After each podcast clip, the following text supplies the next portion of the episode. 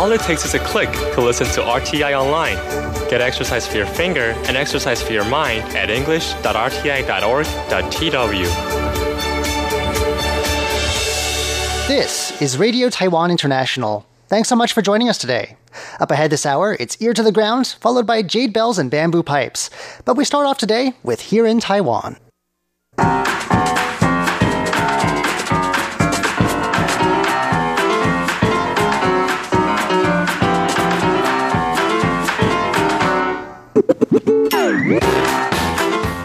Welcome to Here in Taiwan. Today is Wednesday, April 3rd. I'm John Van Trieste, and joining me here in the studio today, it's Natalie Tso. Hello. And Paula Chow. Hello. Up next, why a major international auction house has set up shop right here in Taiwan.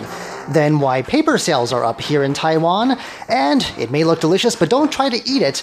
This lifelike seafood is actually made out of trash. We'll be hearing what's possessed a group of Hualien area artists to make seafood out of trash. All that coming up next. Please stick around.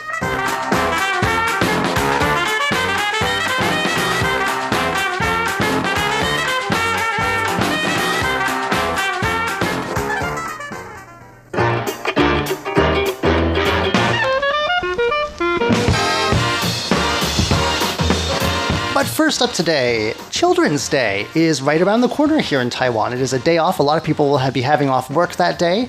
And uh, one place where, you know, a lot of kids say they want to grow up to be firefighters or policemen or something like that. Uh, one police station is actually giving kids a taste of what it's like to be on the job.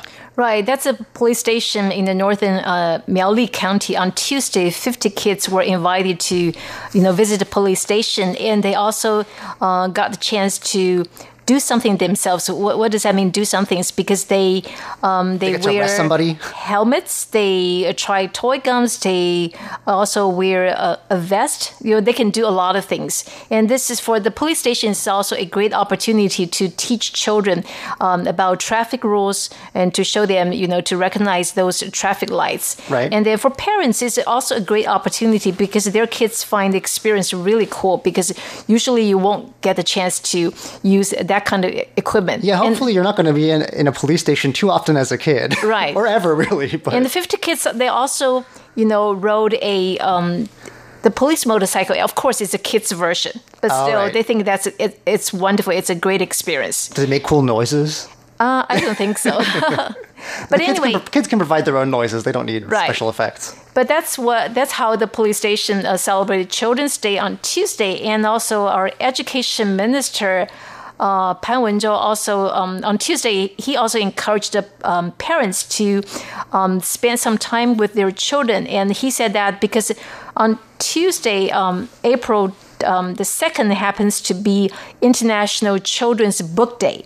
The book day, um, that kind of tradition was uh, began in 1967 because April 2nd was the birthday of the Danish um, uh, children's book um, writer Hans Christian Andersen. Hans, yeah, oh, very right. famous. That's that's Little his Mermaid, birthday. All of that. Right. So um, the education minister is in, uh, encourage the pub, uh, encourage the parents to spend at least an hour, you know, with their children to read a book together, and then that's what um, he said. He, and he also said, um, Children's Day is not only um, April the 4th, he said um, in April, the whole month has been designated as Children's Month. Oh, I thought you were going to say Oh, that every day great. is Children's Day.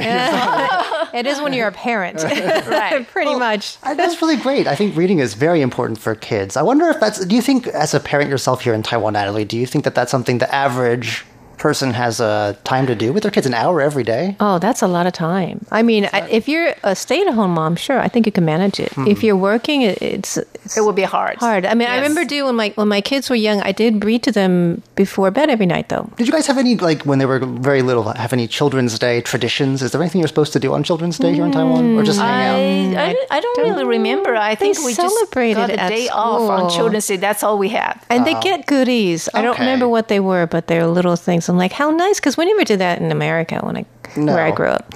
So they they enjoy it. But I mean, the trade off is you have three months of summer vacation, which they don't get here. So. That's right. Right. Oh, a lot of trade-offs. pros and Yeah, cons. Yes. But a lot of restaurants and even five stars hotels are also cashing on Children's Day because they offer. Really? Um, they um, they will give a Children's Day party and they, they said you know children will enjoy buffet free of charge. Of course, you have to be under three.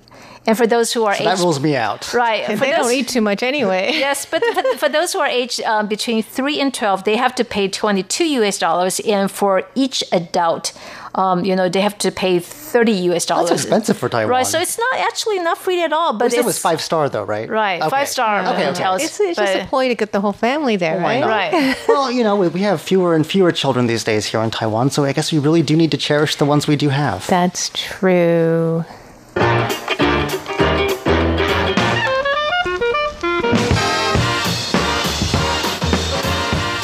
All right. Well, you, when you think of the big auction cities of the world, you think of Christie's and all those big, you know, places that sell expensive paintings and antiques and things like that. You think of London, New York, those sorts of places. Taipei seems to be on the list. Well, yeah, this is what's happening. Um, they recently came, um, they only came to two places in Asia. They have a base in Hong Kong, and they wanted to show off a 50 million US dollar Mark Rothko painting. And they only went to one other city And in it Asia. wasn't and that- Beijing. It wasn't Shanghai. No, it wasn't not Tokyo. Singapore. It was Taipei. Wow. Little old Taipei. Not Seoul. Not So you wouldn't, you know, think that we have so many um, big bidders here, but we do. Actually, we are eighth in a global list of cities with the ultra wealthy. We have um, over 1,500 people who have at least 30 million US dollars in assets.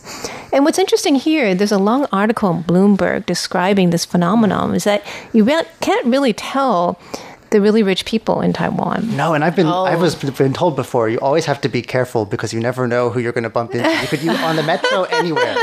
You never know who's important. Right, here. Our, ma- I mean, our, tape, our mayor takes the metro to Right, work, right? Um, he's okay. This is really interesting. Um, they said that you know because they're talk a lot of different financial clients um, and companies talk about their interaction with the wealthy here, and uh, some say their clients never fly business class. No, we're frugal. I think Taiwanese people are a frugal bunch. They are, and they like to own homes. They have an average of. 5.4 homes. This is a super wealthy compared to about four for Hong Kongers and about 4.6 for the Middle Easters. And you know, four homes. that's a lot. I know someone with about that many. I only, I only have one. and luckily I get to visit them with. um, you know, um, you've probably seen a picture of the Agora Towers, Oh, Agora Ga- Gardens. That's the one that looks like a DNA. Strand. Right, it's all glass. double helix. It's got It's so beautiful. garden on every floor. Is that right? Right. Well, it's yeah, it's going to be surrounded by um, you know green plants and trees, Mm-hmm. and it's one of the most expensive homes you can buy in Asia. One home is going to sell for about thirty-two million U.S. dollars each. Wow. Above my price range. So I mean, think about it. we have at least a few people who can afford it, right? and um, they say that actually a lot of the people in Taiwan who made a lot of money uh, made it in the 70s and 80s when uh, Taiwan was a big manufacturing island, and in the 90s, a lot of them went to China, uh, expanded their business to China, and a lot of them have not gone public. So, um, you know, a wealth manage- manager at UBS says over 90% of their clients are entrepreneurs but um, are unlisted. So they're very uh, low key, low Right. profile. I think that conspicuous consumption is not something that's a big here. I don't see many Not as much as in, in China. Like I, I, I've heard that some Chinese tourists say, you know, you can't tell who's rich here in Taiwan. You can tell in China, but No, people, don't, people don't like to flaunt it so much. I think it's looked down on maybe a little bit. Yeah, I don't flashy. think I don't. I mean, I think it also will, will cause some disturbances to your lifestyle. You know, people may go after you or kidnap your kids. For a while, that was a big thing, right? In the eighties, a lot of kidnappings and, and people scratching your car and you know doing things like that. So Right. Well, and I think also, like like you said, people like to not fly business class. That if you're going to fly coach, you have to I be wouldn't mind unrecognizable. flying it if I had the money. Well, no, but if you're going to do that sort of thing, you have to be unrecognizable, basically. So That's true. So. I think, I mean, I think a lot of the Taiwanese too, who've made their own money, they may have grown up um, not wealthy. Frugal- frugality is a big yeah, thing. they're they're used to being frugal, and they think it's not worth it to spend so much, and I don't need that much room when I'm flying. So. yeah, better to save the money.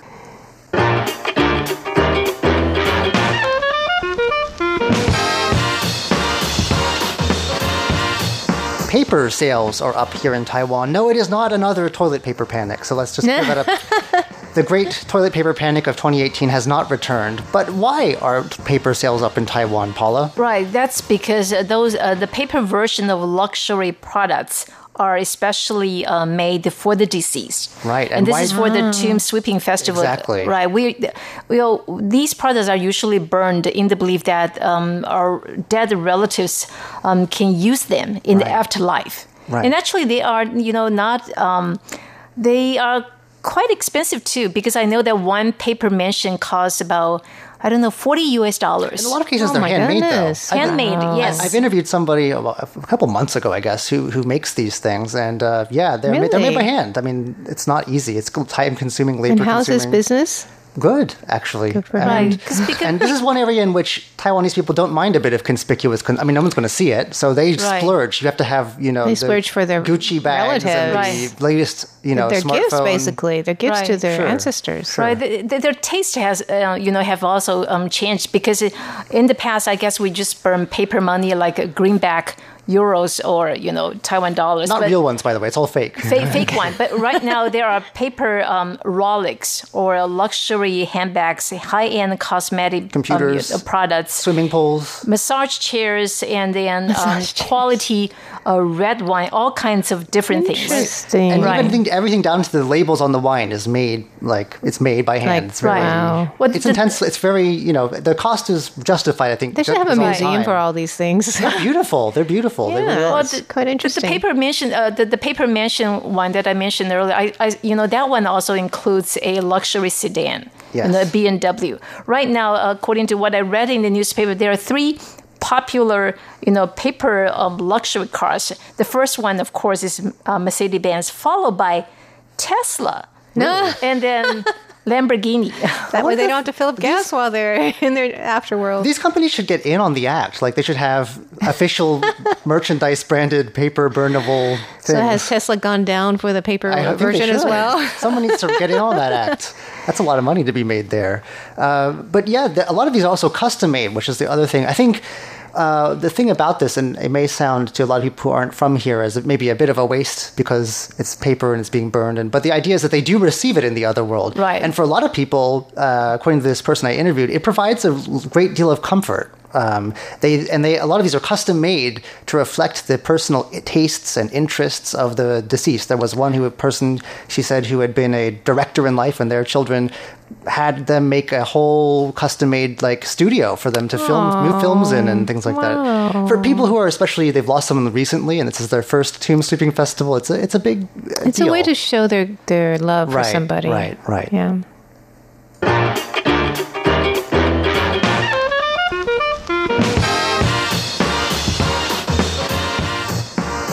Okay, it may look like a sashimi platter, but just don't try to eat it. It's made of trash. Ew. trash specifically found in the ocean. Uh, this is part of an art project by artists with the One One and One studio, and they're in Hualien. Uh, that's where they're displaying this these mock-ups of food. Um, and it's a call to environmental action because, like the fish and all the other seafood that they're meant to resemble, these the trash comes from the ocean, and uh, the artists really spent a lot of time picking up this trash. It was inspired by a trip to a very famous beach called Qixingtan Beach in Hualien. Have either of you been Oh, there? yes, it's beautiful. It's one of the most beautiful places in the world. It is. a pebble beach, you know. It's so gorgeous. The though. color of the water is my favorite thing, Yeah. and there are mountains in the background. Just lo- love lying there and watching the waves. well, it's wonderful. when this artist group went there in 2017, they were of course struck by the beauty of the area, but also the amount of trash on the ground, and so that's what gave them the inspiration to do a two-month stay on the around the beach. It was launched a project in which they cleaned it bit by bit, and then they realized that they could actually use the trash to make quote something cool, in the words of one artist. Uh, so they decided that, of course, they were going to draw attention to the issue of waste and plastic waste in the ocean. Uh, one quote from one of the artists says, As fish eat plastic waste, we humans who eat fish are also consuming the trash the fish ate. So that's logical. It's in our food chain as well. Um, and so they're trying to sort of jar people or, or I, I don't know, disturb people into taking some sort of action, is sort of the idea there. Uh, and the owner of the gallery there says that it's been mistaken for a restaurant on several occasions by passersby. So that says something about how lifelike these works are. Uh, but not to despair, while there is a problem with pollution in the oceans, there are people, including some local people, who are getting involved in cleaning it up in creative ways too. Uh, the article then goes on to talk about a craftsman from the area who says that most of the things you throw away could actually be used for something else, upcycling as they call it, I guess. Uh, you could turn it into something functional instead of throwing it in the ocean or a landfill. And uh, this recycler, this recycling advocate, has spent decades showing that by refashioning these items, which they sell actually in a place in New Taipei City, I mean, you can make something cool.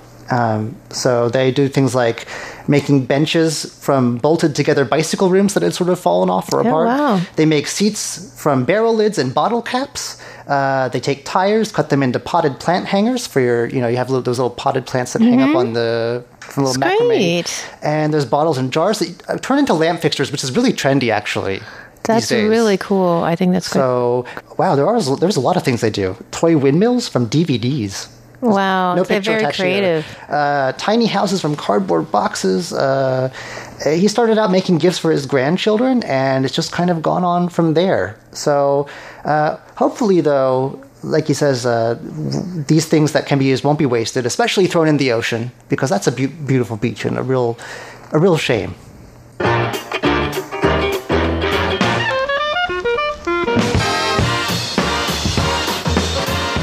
Finally, today, we've all heard it so many times don't look at your phone before you go to bed. now we know for sure there's some evidence to back this up. Right. Taiwan has come out with an app called Rhythm, and they did some research on people who've been using their app that records the phone usage and sleep patterns um, for two weeks of people. And they found that if you um, use it like an hour before you go to bed, um, it will count for like half of the impact on sleep. And that means it will delay. For every hour of smartphone screen time, it will delay bedtime by five minutes Huh. and reduce sleep time by over five minutes. I wonder if it affects quality of sleep as in addition to length of time. I think it does. I mean, uh, basically, the idea is that the exposure to light suppresses the secretion of melatonin, and which is the hormone that influences circadian rhythms. Right. So it's not good for us. I mean, I think we all know that, but it's so hard, you know. I mean, I think it also goes for iPads and computers. It's the same thing. Sure. So it's not just your phone. So um, they do suggest to not to uh, use these light sources after nine or especially an hour before bed. Um, they also said other studies have shown that when you when you have these rhythm disorders, it can increase other health risks, including mental illness, metabolic diseases, cardiovascular diseases, and breast cancer. All the things you don't want, in other words. Definitely. So, Um, what should we do before we go to bed then? I'm very much guilty of this. Listen to music and So tell us more about this app. I mean, is it just? It's called Rhythm. Now I Oh, yes, understand it's called Rhythm. So you can check it out, and it was created in Taiwan. And um, let me see here. It it can record, you know, your uh, phone usage and your sleep patterns, and um, and it's mostly so it's a, it's a way to monitor your phone usage because I know a lot of people are concerned. I mean, am I, especially kids, but themselves as well? Am I getting too much screen time? Is this really healthy? I think it, it's really shocking when, when it tells you how much time you, you've been on Facebook or how many how much time you've been on uh, social media. And, and some of these, there's actually a whole bunch of apps like this, but they will divide it for you. You know what kind of usage you've been using it for. So this one's coming out of Taiwan, and I think they're trying to help people actually to. Uh, manage their smartphone use a little bit better. get control of their sleep back and also of their lives. I guess I'm certainly uh, in the smartphone addicted category I think here. all of us are. Me too. I tell my kids, but I think we do similar things. so. I'm not sure how much rhythm can help me out. Anyway.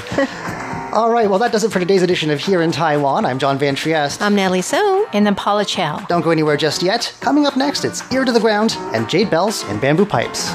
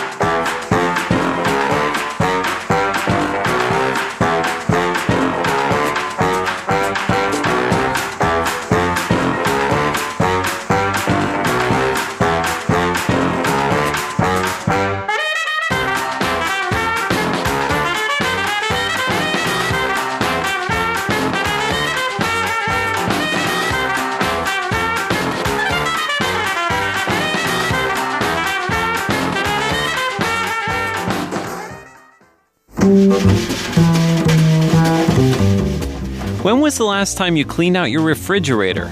Were you surprised by anything you found in there? I'm Andrew Ryan, and in today's Ear to the Ground, I'm heading into my own kitchen in an embarrassing search for the root of our collective problem of food waste. 贴紧台湾的羊耳朵，an ear to the ground。 Okay. Let's see, what do we have here? We have some really old lingonberry jam from three years ago. That's when it expired. We have some some olives. Those expired about three years ago too. We have some tahini from 2012. Oh, jeez. Um, we have a lot of mystery containers with things that I really don't know what they are. It's a very strange, eclectic mixture of Western ingredients and Asian ingredients. We do have some really old fermented beans from Yunnan from three years ago, I think, although there's no date on it, so it's hard to tell. So here we have a big, disgusting bag full of all of the condiments that have been poured out. I'm sure they're fermenting together in a mad, mushy mess. I'm going to open this one here. What is this? Ooh.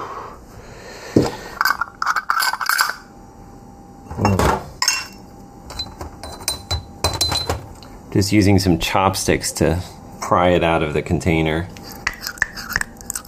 Okay, I think you get the idea. I imagine you're already thinking poorly of me. In fact, I'm feeling pretty terrible myself. This recording is to keep things real, to help me turn over a new leaf. And chances are good, you are just as guilty as I am. This one is some kind of artichoke and apricot with honey mixture. I don't see a date on that one either. Mm, if I had to guess, I would say this one's probably about four or five years old. Oh, yes! Actually, not too bad. This expired in 2015 in April. The Taiwan People's Food Bank Association has these facts for your consideration. Approximately 2.75 million tons of food is wasted in Taiwan every year. Yet more than 350,000 people are below the poverty line, suffering from hunger. That wasted food is enough to feed the population in hunger for 20 years. But you know what? Taiwan is not alone. FoodRescue.net in the US says that 40% of all food is thrown away. And the United Nations Food and Agriculture Organization says that the total amount of edible wasted food every year is 1.3 billion tons. And where does that wastefulness start? Apparently, inside my kitchen, and probably in yours too. Ah.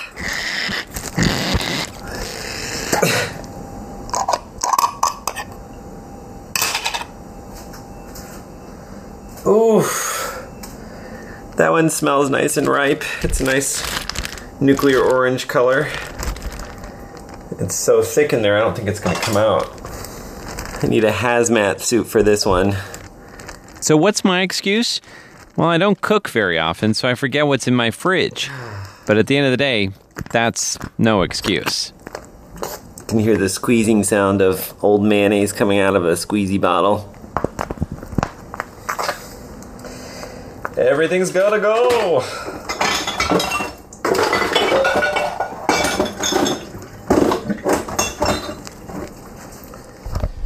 I think the most important takeaway as I'm standing here in my kitchen cleaning out my refrigerator of all these uh, age old condiments is not really conveying the disgusting sights of different old food items mingling together or describing the putrid smells that are wafting up from this plastic bag of waste. No, the most important thing is to express to you how I feel doing this because it feels so incredibly wasteful. I'm going to make a greater effort to eat all of the things that come through my house and to make sure that I waste as little as possible. With an ear to the ground, I'm Andrew Ryan.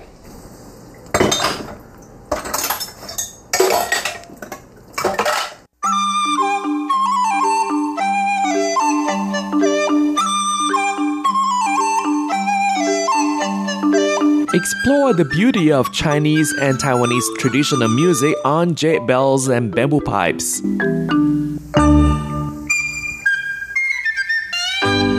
Hello and welcome to this week's Jade Bells and Bamboo Pipes. I'm Carlson Wong in Taipei, and on today's show, we'll be listening to music performed by Taipei Municipal Chinese Orchestra. And the first piece of music that we'll be playing for today is Banquet of the Yi Tribe. The Yi Tribe are one of the minorities living along China's southwestern border. They're fond of drinking and dancing, and this piece sketches the scene of a banquet on a moonlit night.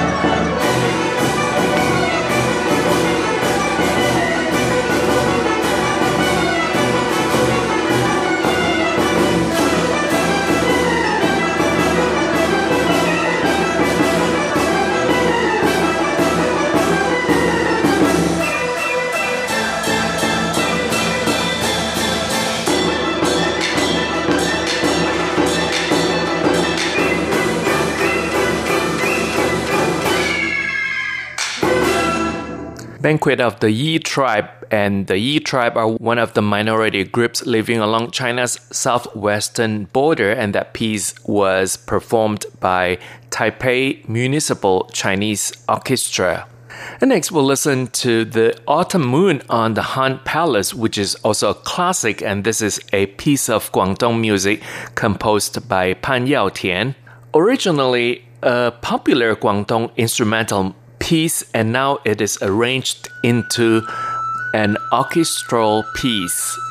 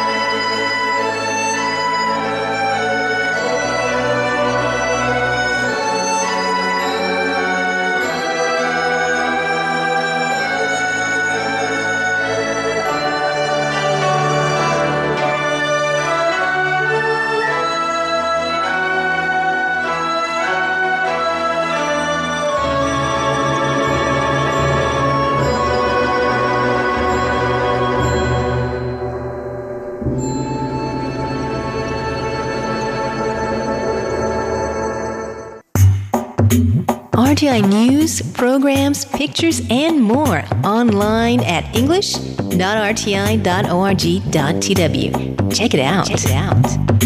And again, you're listening to Jade Bells and Bamboo Pipes. I'm Carlson Wong in Taipei, and today we feature music performed by Taipei Municipal Chinese Orchestra that was founded in 1979, and is the first full-time professional orchestra in Taiwan at that time. Next, we'll listen to Reflections Dancing in the Ripples. This piece is a Chinese dance of great beauty, descriptive of picturesque scenery along the Yangtze River.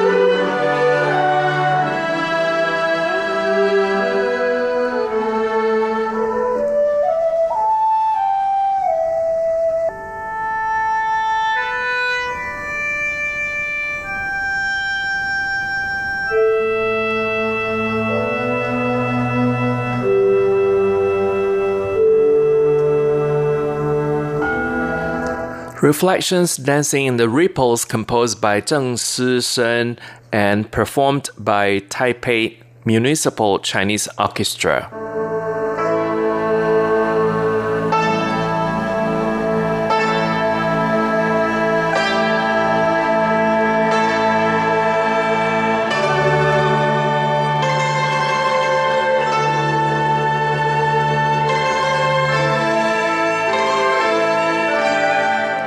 This is a classic high moon, and with this piece, we'll also wrap up this week's Jade Bells and Bamboo Pipes. Thank you for listening. For comments and suggestions, please write to PO Box 123 199 Taipei, Taiwan, and our email address is rti at rti.org.tw.